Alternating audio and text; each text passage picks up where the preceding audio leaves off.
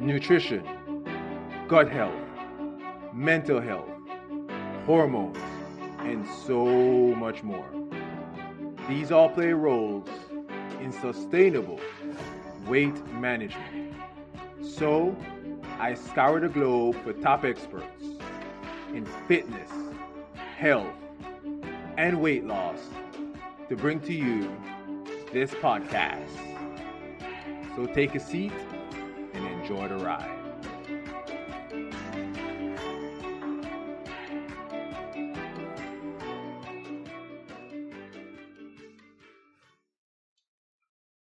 Welcome to another episode of the Zeco Health Show.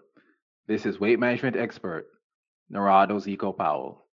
And I have an episode for you that I've been trying to record. Feels like years now, but it's been a couple of months. We had some scheduling problems. Uh, but yeah, I have an emotional eating expert, Tricia Nelson. And this is such a hot topic. This is such, not even as hot as it should be. Because we think, oh, I, I, why, why do I feel like I have to eat these kind of foods all the time? Why do I feel like I'm a slave to to the foods that I eat? Well, these are just some of the things we're going to talk about in this episode. Because, and then a lot of times we don't even realize that we struggle with emotional eating. So then we're going to talk about ways to recognize it. So of course, you know, I try to give the best intro I can, but I don't always grasp everything we're going to talk about. And this is a perfect example of it, because this interview with Tricia is really going to open your eyes. But before I bring this wonderful guest on, I want to quickly bring up some data that I found. It's uh, from A P A dot org, and they state that twenty-seven percent of adults say they eat to manage stress, and thirty-four percent of those who report overeating or eating unhealthy foods because of stress say this behavior is a habit. You hear that? Say it's a habit. So then we just think, oh, it's just normal, right? I'm stressed out. I need to eat. Not even think about cortisol, hormones, all that stuff we're going to talk about. But I'm just stressed out. I need to eat. And it becomes a habit. Think about how dangerous that is. And guess what? Not just eating, but skipping meals due to stress can also fall under emotional eating, because you may not be eating enough or eating the right foods. So yeah, you may not think that you struggle with emotional eating. And yeah, I'm here to tell you, to help you, to guide you through this journey. And that's what this discussion is about. But if you're skipping meals, you may fall under that umbrella. So when I say emotions or emotional eating, I'm not just going to talk about stress. We're not just going to talk about cortisol. We're going to talk about so much more. So get ready for this, because you're going to really love this episode. Tricia has years of experience helping clients identify and heal underlying causes that creates an emotional eater. And with that being said, let's welcome Tricia to the show. Hi, Tricia. How are you? I'm great. Thanks for having me. I'm glad we could finally connect. This is awesome. I know, right? Third time's the charm, apparently. so... So I always like to start my show off with, tell us about yourself, tell us who you are, tell us about your journey, tell us about Heal Your Hunger. Who is Tricia Nelson? Yeah, well, I was an emotional eater from the get-go, I think, but of course I didn't think that way. I thought I just liked food, and I did. I loved to eat, I loved to cook, I loved to serve food to other people, go out to restaurants, you know, which would have been all well and good, except for the fact that in, during my adolescence, I started to really put on a lot of weight. And by age twenty-one, I was fifty pounds overweight. So that was pretty painful. I had a roll in my tummy that I would scrunch up and imagine cutting off, the way you cut fat off the side of a steak. And I thought, oh, maybe I'll get some disease where I automatically lose weight without dieting. Or I even thought, well, maybe I'll join the army and I'll be forced to exercise at boot camp, because I hated to exercise. So I was kind of like desperate, if you can tell, you know, and the reason why is because I did so many things. I mean, I did the diets. I, you know, I, of course, the first thing you do when you're not comfortable in your weight is you go on a diet, you know, and you go on an exercise program, join a gym. But, but the thing is, for me, I would lose weight and then put it back on, you know, and I was in good company because ninety-eight percent of all diets fail. So, um, but for me, that was definitely my experience. I had about five different sizes of pants in my closet because I never knew what size I was going to be. And I always was hoping that I'd get down to my skinny jeans, my skinny size again. Um, but it really, uh, wasn't panning out for me. And I felt very discouraged, to say the least, because I had done so many diets and yo-yoed. I was a yo-yo dieter. Um, but what happened for me is I met somebody who helped me go deeper, like stopped dealing with the symptom of food and weight and looking at why I was eating when I wasn't hungry, why I was stuffing myself when I'd eat, you know, why I couldn't just have one. I had to go eat the whole bag or the whole container. So when I started going there, Um, and, and addressing that stuff. Then I started to, and managing my stress. You talked a lot about stress just now, um, really learning how to deal with my stress and with my emotions, learning how to just metabolize emotions, you know, so that they didn't bowl me over all the time. All that made the difference for me. And I was able to lose the fifty pounds and keep it off. And it's been for a couple decades now. Wow. That's fantastic. You know, one of the, Actually, the most, the fav- my most favorite, that's kind of like a double positive there, but my, uh, I would say my favorite thing is when I have somebody on the show that has experienced what they're talking about. You know, you can get a certification, you can, you can, um, you can become a medical doctor, you can get a master's degree, but if you don't, if you never experience what your clients and people you're working with have gone through, you can try, and I'm not saying there are not some good people who have, but it's hard to truly have empathy because yeah. empathy starts with understanding. And that's why having Tricia on the show, because she knows exactly what she's talking about. Yeah, it's so true. You know, and I think people who um, struggle with food and weight, I think we sort of tune out people who haven't, who are trying to give us advice. I mean, you really nailed it there because, you know, when someone skinny is telling me, you know, what to eat, you know, part of me is like, how the hell would you know? you know? So, um, so it, ha- it does help. I will tell you, you know, I always come from my personal experience. Um, I mean, I'm skinny now, but I, I have the experience of being fat and it's a miserable experience. In fact, the whole reason I do what I do Um, Narado is I, I, I can, I never want to go back there. And I went back so many times. It's like, I, I, I'm so passionate about helping others, and the beautiful magic of trying to be helpful to other people from your own experience is that you, you, you can kind of protect yourself from having to ever go there again. And that's really what drives me. No question. That's lovely. And I also believe that that response of how do you know can also trigger from, also triggers from emotions, right? Because you're holding on to the food that you love and you feel like, you know, you don't understand me because you've never loved food the way that I do, right? Yeah, so then- yeah.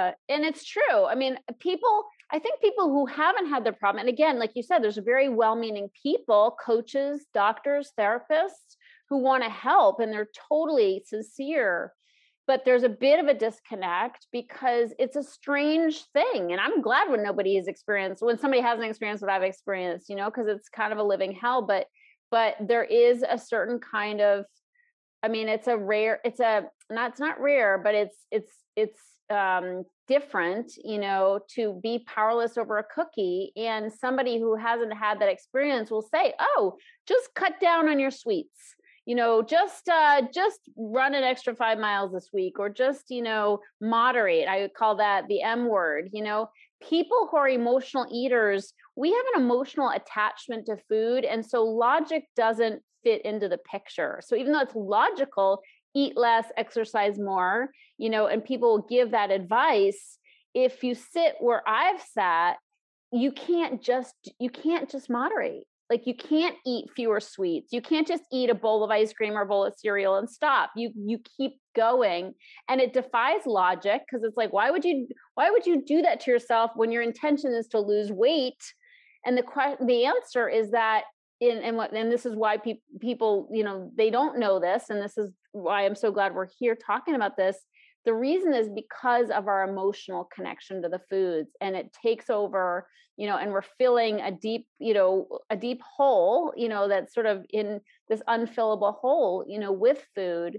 Um, and so it's, again, it defies logic, but it is a pattern that plagues so many people, and they don't know why they do it. You know, they don't know why they do it. And they certainly don't talk about it because it's embarrassing and shameful. So then they just hold on to it, you know, and they don't get help for it. As a result, they just keep beating their head against the wall with another diet. Exactly, which we're going to talk about. Again, ninety-eight percent of diets fail, right? But before we get to that question, how does one know they're an emotional eater or a food addict? Great question. Yeah. My experience is that It's it's a spectrum, so I like to just kind of indict everybody and say that we're we all have an we all have a propensity to go overboard once in a while. Like I I don't know anybody who doesn't. I mean, my boyfriend is a total normie around food. Like he's just normal. But if you put a bag of potato chips in front of him, he will eat the whole bag and feel gross. So he even he has the you know he can go overboard once in a while, you know, and so. Um, I think we all have that capacity, and food is comforting. You know, I think we're hardwired to have an emotional connection with food.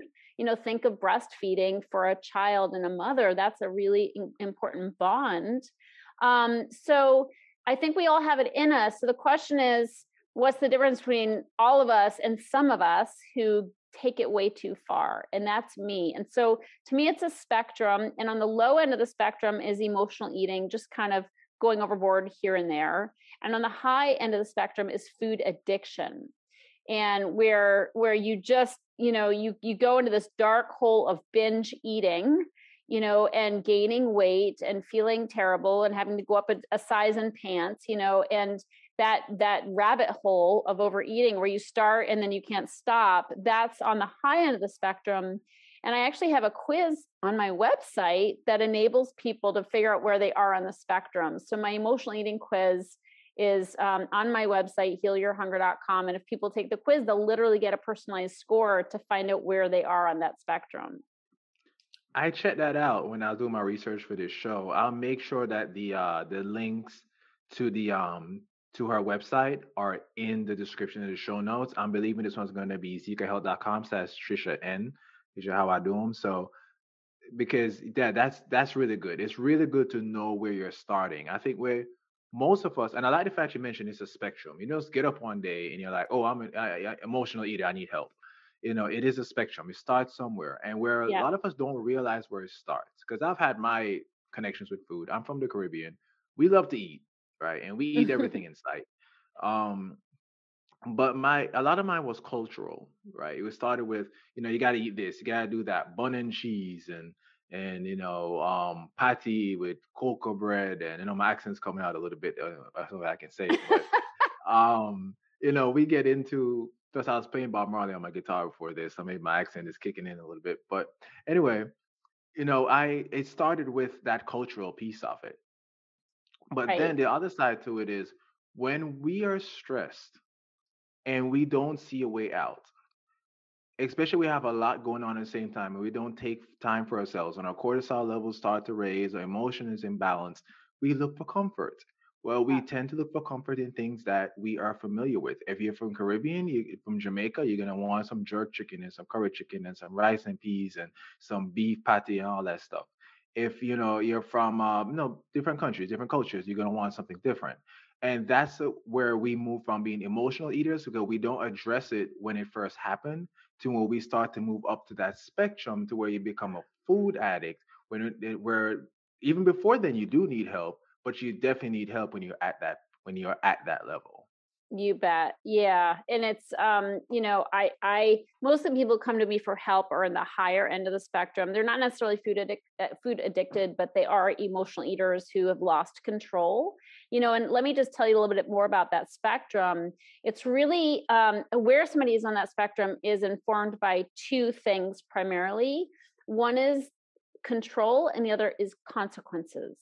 So somebody who has quite a lot of control So they might go overboard during a, like uh, a, a vacation. They eat too much wine, eat too much cheese and bread, you know, and they gain five pounds. Um, that's very low on the consequence scale. Okay. So it's not a huge consequence to gain five pounds, but it's uncomfortable. So they, they, they cut out sweets and they jog extra for a couple weeks, and boom, the five pounds is off.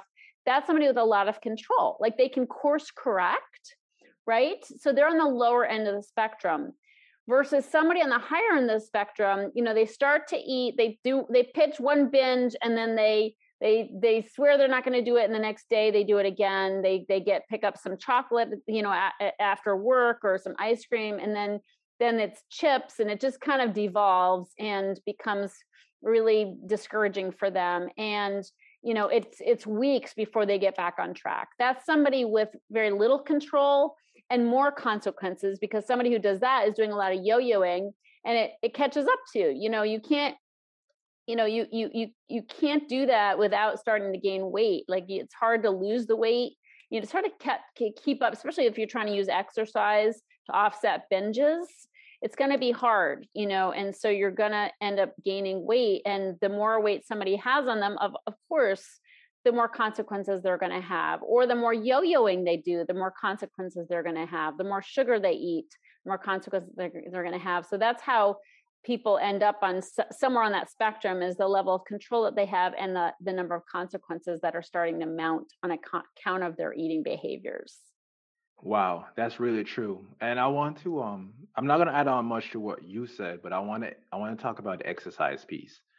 So this is something that I've encountered a lot with, not really, not my clients, because of course I correct them, but individuals outside of that, is they think, okay, you know what? New year, right? New year, new me. Let's start working out. Let's lose some weight, right? Or they're like, you know what? I feel like I need to get ready for bikini season. Let's lose some weight, right? But then they start to do all this high intensity stuff. They want to do this running. They want to they want to get their heart rate up, because that's what they're taught to do to lose weight, stuff like that. And then that creates so many issues in so many ways. When you're doing a lot of high intensity work, it keeps your cortisol levels really high. Now, if you're an emotional eater and you are, you are, and especially if you're under a lot of stress, yes, working out can help to release endorph- endorphins and lose and lessen stress, but a lot of high intensity work tells your body that you're in danger, which then tells your body to keep your cortisol levels high. Then that leads to cravings. What do we generally crave? Sugars and processed foods. So the type of workout you do has so much to do with it. But then this is the other piece. And this is why emotional eating and weight management is not just a mind thing. Because what starts to happen is you start to crave certain foods, then you the sugary foods actually go through mitochondrial pathways one, three, four, and five, which are high inflammation, high oxidative stress pathways, which impacts your brain. And all that inflammation then essentially impacts your body. So flip side to, the flip side to that then is, is what? You actually feel worse. You can actually gain weight. Um, you may actually even lose strength. You may, your energy levels may be lower, because anytime you're in a high oxidative stress and high inflammation state, these things happen. And this is why I have an expert on this show to talk about these topics, because these are the things that we do not address enough. Amen. So diets, we've hinted on it a little bit already. ninety-eight percent of diets fail. I one hundred percent agree with you. So why do they fail? Yeah. Oh my gosh. Isn't that a dismal statistic? I mean, and, and people will, I mean, if you search Amazon right now for diet books, you'll get sixty thousand results. You know, it's like there are jillions of diets. They all pretty much say the same thing, like eat healthy proteins and fats and vegetables. You know, it's like, it's not rocket science, but we always want the new fad diet because we're always trying to find the hack, you know. And my experience is, so long as you're focusing on the symptom of food and weight, you're going to be missing it if you have an emotional connection with food. If it's not just math, right? Calories in, calories out, calories burned. You know, you got to factor in the emotional eating piece, and, and, and diets don't. And the thing is, about diets is, you know, I was using food for emotional reasons. So when I would cut out all the foods I was depending on that were getting me by, that were my form of coping with stress, you know, I was stress eating. And if you take away all my ooey, gooey, chewy foods, the carbs and the, you know, the sugars, like you talked about, you take those away. I don't like, that's my main form of coping. Like that's my go-to. You take that away. I have no, like diets are great for a couple weeks. Like I'm doing it, looking good, feeling good, pants getting loose. People are commenting, you know, it's a big high, but then then it pales and you start just like craving food and wishing you could eat and looking at somebody eating a hamburger and like, you know, drooling, you know, and you just, you're like, this sucks. I hate this. I want to go back to my favorite foods. And you do. So that's kind of, that's the pattern, you know, maybe you can go longer than two weeks for a while, but ultimately people always put the weight back on because they don't have a new way of coping. They've taken the food away and not re- they haven't replaced it with new, healthier ways of coping. And ultimately, they just go back to what they know, you know, and diets don't give you those tools. Are you, have you ever watched the show, The Biggest Loser? Yes. So I don't know if you know about this research, but they did do re- some research on the show and they realized that most people after the show gain the weight back and more. Of course. Of course so they, they do. And that's exactly what you're just talking about. They gain all, they lose all this weight. They try to starve themselves and then they gain it right back. Now, oh, it's a, things, tra- a tragedy. I mean, it's the, the, what happens to those people from that show is a tragedy. It really is. And let me tell you something, you, moderation doesn't work. I don't care what anybody tells you. I don't care what your mama, grandparents, uncle tell you. Moderation doesn't work, because if moderation worked, we will all be running around here with ten percent body fat. Yeah. Moderation doesn't work. Um, and from my personal experience with my clients, it doesn't work. And there are a couple of reasons why. For one, we have to look at our, our gut enzymes. Our gut enzymes are different based on many reasons. Our ancestral background, what our parents used to eat, our grandparents, where you're from, foods you eat now. Those are two of the biggest things that impact your gut enzymes. Now, someone restricts their diet and they stop eating food, right? Okay, you stop eating or you eat a lot less food than you did before, but you have to feed your good gut bacteria. Now, when you don't have enough gut enzymes to break down what you're actually eating because you're starving yourself, then you're gonna want more food. And people gotta be very mindful of that. You know, the um, the I remember when I was a kid, I would watch certain shows and someone's getting ready for like, uh, I grew up in the teen drama area and the time of my life when, you know, the girl wants to get ready for a cheerleader, for the cheerleading squad, and she'll eat celery and something like that. And she wouldn't eat breakfast, she wouldn't eat any food. She would starve herself to lose weight, right? And those kind of habits lead to emotional eating because we think, oh, we just got to eat less to lose weight. No, that's not how it works. You starve your body of nutrients. Um, micro and macronutrients, you crave more foods, then you're trying to work out. On top of that, you're asking for disaster. And then go back to the enzymes thing I was mentioning, because I don't think I clarified that. Your body basically creates the right enzymes based on the foods that you eat. So if you want to break down the right foods for energy, you have to have the right enzymes to do so. Being on a program where you're actually eating more and eating healthier foods and creating the right enzymes is such way more beneficial than starving yourself. And that's why experts will tell you, nutrition experts will tell you that they'll put you, if they, you actually eat more in more in most cases than eat less. So your body can have the nutrients, develop the right gut enzymes, and also feed the good gut good bacteria, which helps you to manage your weight long-term. And that's why most diets fail, because if you're just thinking about restriction and getting foods out and trying this here, trying that here, it's not personalized. You don't, you have to know what works best for you. And without taking those things into consideration, there's no book you're going to read that's going to help you. Now, there's more to emotional eating than just eating too much or just eating for emotional reasons. And I think I saw that somewhere. I think it was on your website. Break that down for us. Yeah. Well, people think emotional eating is just, you know, eating too much or eating the wrong foods or whatever, um, which it is. But that's, again, that's a symptom. You know, my experience and from my thirty years of research is that uh, emotional eaters also have a different way of being in the world. They literally have a personality type. Okay. People who are emotional eaters. And I've uh, outlined this um, in my book and in my programs, and I call it the anatomy of the emotional eater. And the anatomy of the emotional eater are, uh, consists of twenty-four personality traits that make up the emotional eater's experience and um, and and personality, basically. And these some of these things come from their childhood, come from trauma, from you know dysfunction in their childhood. Um, and they, their learned habits, you know, are ways of being that they carry on into their adulthood. They started as survival skills and they carry them into adulthood. But the point is, these personality traits have to be addressed in order if, for an emotional eater to really change their eating. You can't just change your diet because the food is a symptom. You know, overweight is a symptom of overeating, and overeating is a symptom of what's eating you.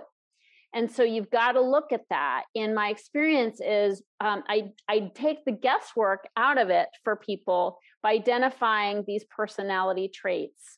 And the personality traits are, um, there's twenty-four. I'm not going to go through them here. We'd be here for a couple hours, but I'll tell you the top trait so people can start to identify or understand where I'm coming from.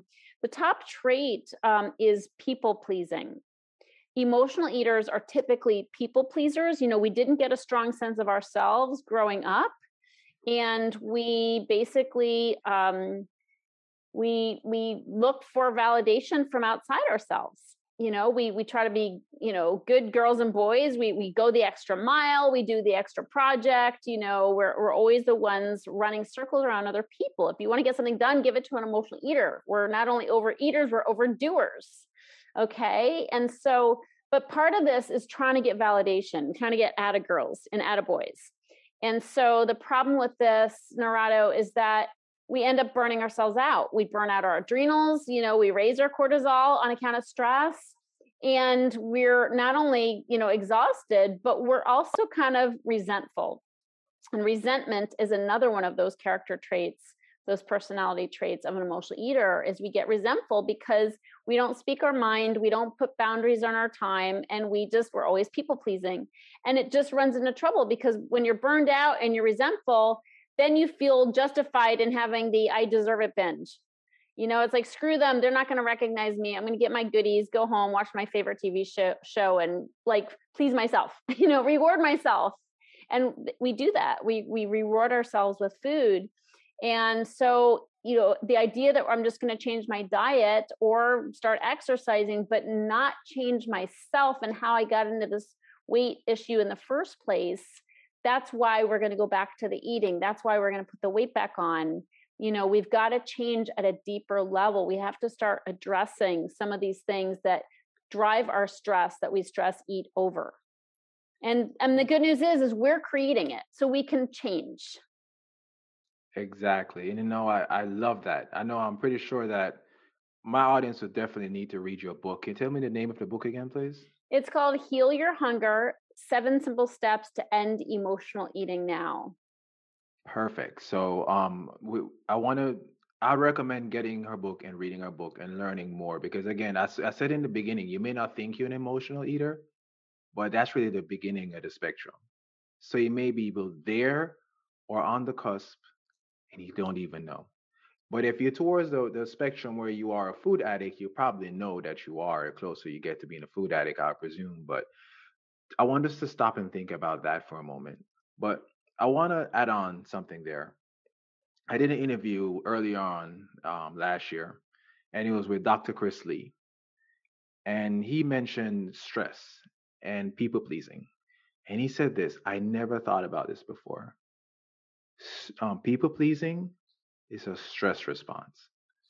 He blew my mind. I was like, what do you mean? People pleasing is a stress response. because you're, you don't set boundaries. Like you said, that attaboy, you want people to feel good, right? You don't want to have any kind of arguments. You try to avoid, you're trying to avoid any kind of tension. So you just take it on. So you know what? Nobody's going to do it. I'm going to do it myself. I, I do it best my way anyway, right? And then you're always stressed. You're always stressed because you're trying to take on way too much. People pleasing is a stress response. The second piece is I did an interview with um, Sam Led, transformation specialist, very intelligent gentleman. And um, he talked about silence. And he taught me this as well. In the quiet moments is when we discover who we are. When we're always going, when we're always stressed, you can get motivation, you can get drive, but you'll never get clarity. And that's why when I wake up every morning, the first thing I do, I don't check my phone, I don't look at the text. I take about ten minutes or sometimes longer, especially on the weekends if I have extra time, and I just meditate. Usually with my um, aromatherapy machine, so what, whatever um, essential oil I ha- make sure I have in there for that day, and I just meditate this for my mornings because we get a cortisol kick when we wake up. That's how we wake up. But then how you respond afterwards has a big difference, because if we get up and immediately I have to start getting the kids ready, I gotta take a shower, I gotta go to work, I gotta do this, I gotta do that, and then you just lead from that cortisol kick into your cortisol now spiking. And yes, your cortisol is supposed to be higher in the morning, but it's not supposed to spike like that. Yeah. And then that starts to impact us the rest of the day as well. Well, no question. I'm glad you brought that up, because um, it's really, really important for people to overcome emotional eating, to have a morning routine where they are doing exactly what you're talking about and starting the day with, I call them the six self-care success secrets. And one is meditation. Uh, another one's prayer, reading spiritual literature, walking and connecting with nature, talking, kind of expressing yourself, and writing. Okay. So these are things that pe- these are tools people can use to start getting still and connected with themselves. And that's really what we need, is we need to put money in our spiritual bank account first thing in the morning, because typically we don't have willpower to say no to yummy, sugary, carby foods. Like, we just don't, we're, we're like just totally uh, a slave to temptation. Right. And so the only hope we have is to start building resources within us from which we can say no, from which we can have some self-control, but we have to build into that. And I call it putting money into your spiritual bank account first thing in the morning that you can take withdrawals from later in the day. And t- later in the day is usually when we get really worn down and tired, and we're looking for quick fix. We're looking for chocolate. We're looking for caffeine, you know, something to give us that, that uh, spike in energy. But we have to build into that first thing in the morning um, by being still and quiet, you know, and I, I, so I love that you talked about that, because that's, that's part of my day as well. Meditation. I actually meditate twice a day, and it gives me renewed energy. It kind of energizes me from within. Otherwise, I'm looking outside of myself for that quick energy. Exactly. And you know what? I want to talk about walking too. I take generally about ten to twelve thousand steps a day. Um, and walking, not only does it keep your cortisol balance, I'm not talking about speed walking either, just walking. Yeah, yeah, no. Scenery. Yeah. But it also promotes fat oxidation. A lot of people don't realize that, because yeah. when you're in a zone one to zone two workout, it's a or movement. This is a, this is a endurance-based, more type movement. It actually doesn't really kick you into that anaerobic zone where you need sugars and you need glucose. It it promotes your body to actually use fat that you've eaten and your own fat. And there's so many, so much research on that. I've worked with clients who say, "I want to lose weight. Let's. I want to run. I want to do this. I want to do that." I said, "What do you think you're paying me for?" And it's not for everybody. Some people, everybody is different, but I've I've slowed them down, do some kind of, have them walk, have them do zone two work, keep their heart rate balanced and don't have their heart rate spike, have weight training. And then from time to time, I'll add in the high intensity. Like, you know, when I, before I started, I thought I always had to run around all the time. No wonder why I kept yo-yo dieting and I wasn't losing weight or I would plateau. I said, yeah, because what you've been doing is not best for you. Yeah. So walking, showing gratitude, enjoying the moment around you, communing with nature, all these things play a role in keeping your hormone balance train you to burn fat, and use mitochondrial pathway two, which is a lower oxidative stress and lower inflammation pathway, which is healthy. Even though you do need glucose from time to time, but it can help with that overall desire. Love that. Great stuff.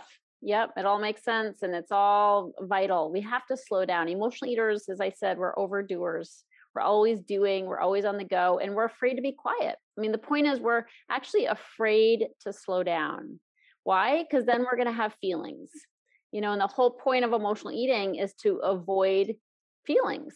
You know, that's really what's going on there is we don't we don't want to feel uncomfortable, so we're constantly munching. We're sort of numb on food and munchy, snacky foods.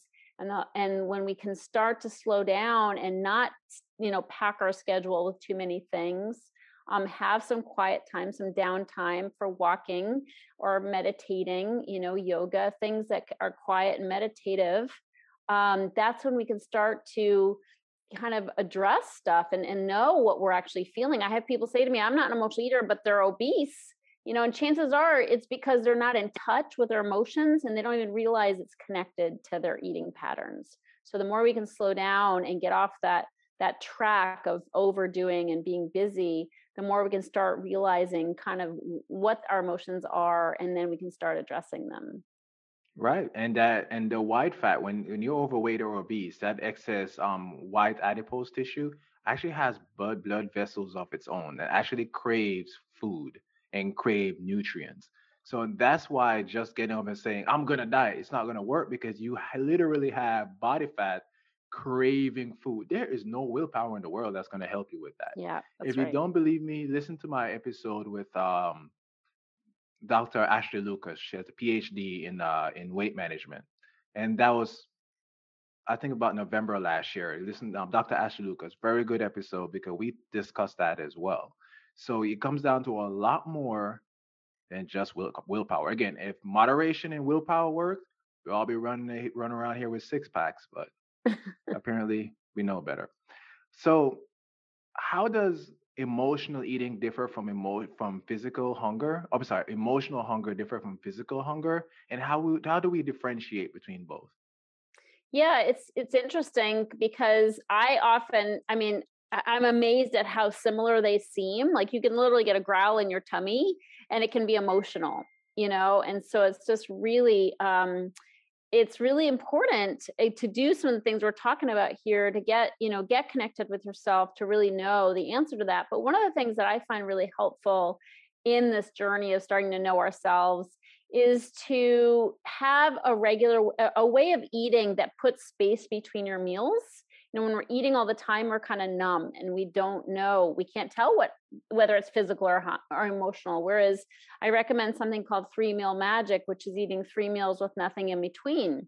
And even if you want to do some intermittent fasting, you can still, you can put twelve hours, thirteen hours between your dinner and your breakfast.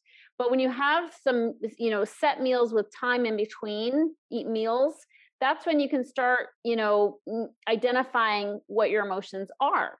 You know, and you might feel a little bit of hunger, but it's not going to kill you. It's probably a good thing to, to stop being afraid of hunger. And when you know you're going to be eating again, like it's, it's lunch is coming, you know, then you can settle down and start identifying what's really going on. So for instance, if I've had a healthy breakfast, you know, and uh, it's ten o'clock in the morning, a couple hours after breakfast, and I all of a sudden think I'm starving and have to go to the refrigerator, like I'm just convinced it's time to eat. You know, and I can sort of say, now, Tricia, you just had a healthy meal a couple hours ago. You're probably not starving. So what's really going on? You know, and that's what I can do is I can start identifying what's like, what's driving me. And when I know I've eaten a healthy meal, that's why fasting can really trip people up, because if you go too long without eating, you don't, you, you, you have that stress response where I think I'm starving and I have to eat, and then you overeat. You know, and so it's just really important that you have regular meals so that you can sort of feel calmer and not be in that that that stressed out place of feeling too hungry. Um, but you can also start identifying some emotions in between those meals. So I find that really helpful. And just asking the question, just getting curious, you know, stopping, don't don't act on the impulse of hunger, but stop and ask yourself what's really going on. And that's when you can start to see, mm, you know, is there something I'm stressed out about? Is there something I'm feeling bad about? You know, I call it the PEP test. You can take the PEP test, and PEP is an acronym. And the first P stands for painkiller. So we use food often as a painkiller. Like, like there's something going on I'm not comfortable about, or I feel sad about, or I'm hurt about. And so we just stuff it with food. So we can ask, is that, is that what's going on here? E in PEP stands for escape. You know, is, is, is my life feeling overwhelming to me? Am I f- afraid about something? Do I want to check out? You know, and, and that might be a cause. And the last P in PEP is punishment, which seems counterintuitive because we, you know, think of food as reward, but underlying that, when we go overboard, when we stuff ourselves, it's often an, an underlying need to punish ourselves because we're feeling bad or guilty or being hard on ourselves about something. And we can sabotage ourselves by eating something that we know isn't going to feel good for our bodies. And so P, again, painkiller, escape, and punishment. That's the PEP test you can take to start identifying what emotions might be connected to our hunger, to our emotional hunger. Um, is the PEP test on your website, by the way? Nope. It's in my book, though. Oh, perfect. Okay. So tell us the name of that book one more time. It's Heal Your Hunger, H E A L, Heal Your Hunger. And it's seven simple steps to end emotional eating now. So go check it out, audience. I definitely recommend that you do. Yeah, and it's it's on Audible as well if people want to listen to it. Oh, even better. I think even better. Um, now, I want to add something to that too about the hunger piece. So hunger is a sign. It's usually a good sign unless you're starving, right? And that's where the fasting can really create an issue, which I do fast, but that's a different conversation for a different day. But one of the things, though, if we're hungry in between our meals, going for a walk, and this is where the walking and staying in zone one to zone two is very important. Going for a walk can actually d- d- lower that hunger. And and then by going for a walk, our bodies can actually start to feed off our own body fat. Because if you think about our ancestors, our ancestors didn't go jogging for the sake of jogging, right? Our ancestors walked a lot looking for food. And then they will hunt, they'll run from time to time to hunt down their food, but they moved in slow paces most of the time. Humans, that's how we're designed, to move like that. So when we feel like, oh, we're always hungry, we're going, going, going, going, going, take time for a walk. One of the practices I have, um, and I teach this to a lot of my um, clients who are office workers, is when you get an email and it ticks you off, step away from it. Go for a walk, ten minutes, fifteen minutes, if you want to listen to something, and come back and look at that email. And don't think about it the whole time. Don't go for a walk and be like, oh my God, I can't believe that person said that to me. Like, I'm not asking you to do that. I'm just like, go for a walk, enjoy nature if you can, get some sunlight, and come back and look at that email. And chances are, you're going to look at it different just by stepping away from it. But when you're in that situation and all that noise, like Sam Led always say to me, all that noise going around you, you can't really see what you need to see because you just have too much static that's blocking your view. Love that. So what are three things you recommend to someone? And I know this is general, right? But just three things you'd recommend to someone to end emotional eating. Yeah, there's um, there's lots of things, of course, but I'd say starting, you know, especially based on our conversations, starting um, with slowing down. You know, I would just say, you know, again, we've talked a lot about this today. It's so important that we try not to be all things to all people, and we give ourselves time to be, you know, to start slowing down. Um, you know, I, I'd say another thing uh, that's really, really important is to not try to do it on your own. You know, get get coached, you know, stop trying to master something that, that is probably going to be really hard to do on your own. My experience is that food addiction and emotional eating are the hardest addictive habits to overcome because you have to eat, you know, so, but people, they don't, they don't have qualms about hiring a trainer, right? To, to do the machines right and to, and to get fit. They know they don't know how to do that, or they can't probably can't kick their own butt. you know, so they hire a trainer, but people are embarrassed or ashamed to hire somebody to help them with their eating, because in our heads, we're like, I should be able to do this on my own, you know, and I would just say, hey, don't should on yourself, you know, and start, you know, reaching out for help with, for something that is clearly not something you're overcoming on your own. I mean, if you've been beating your head against the wall for any amount of time, it's time to get some help with it. And there's no shame in that. You know, this is not a willpower issue. It goes deeper than that. And when you have somebody holding your hand and somebody who's really d- taken the guesswork out of it, you know, it can show you a step-by-step process for overcoming emotional eating. It's going to be so much easier. And that goes for community as well. It's hard to do this on your own, or even I, most of my clients, I, I just work with them in groups mostly, because I do a little hybrid one-on-one and groups, but the groups are so important because, you know, we tend to think we're the only ones who have done crazy things with food and weight, you know, or to try to get rid of our weight. We, we think we're the only ones, and we don't realize how common it is. So when you're sitting there on a Zoom call, you know, looking at other people around the world who have done the same crazy things, it just, it, it, it's very healing, you know, it heals your heart, and the community is very healing, and it, it satisfies us. It feeds us at a dif- deeper level, because it's really not food we're hungry for. We're hungry for connection. We're hungry for understanding, you know, and for community. We're literally hungry for community. And so getting that is so, so important, you know, and the, and the last thing I would, I will just say is it's really, really important to just drink more water. I'm going to be really simple here. I know you'll agree with me. Just drink more water, because a lot of times we're just, we're hungry because we're thirsty. What? I can't drink sodas all the time? What are you talking about? um, Go for the water. You can sweeten it with stevia. I'm big into, um, you know, just a little bit of a natural sweetener like stevia. But um, yeah. Even just... water sounds uh, gross to me. I haven't tried that one yet. But... well, there's flavored stevias, like orange flavored and cola flavor and this kind of thing. And I use them in sparkling water. So I make my own sodas. Oh, nice. Yeah. And we started off by talking about, you know, I thought I presented the data from A P A dot org that says that uh, twenty-seven percent of adults say they eat to manage stress, and thirty-four percent say this eventually becomes a habit, right? So you're not alone. And these are just people that said, yes, that that's the truth. You know, we have bad memories and people lie and everything else. So we don't know what the real number is, but you're, the, the, the story is that you're not alone. And working with an expert can help you to get there, especially when we're talking about building the community, identifying where you are, personalizing what you need, and getting you what you need so you can stop yo-yo dieting.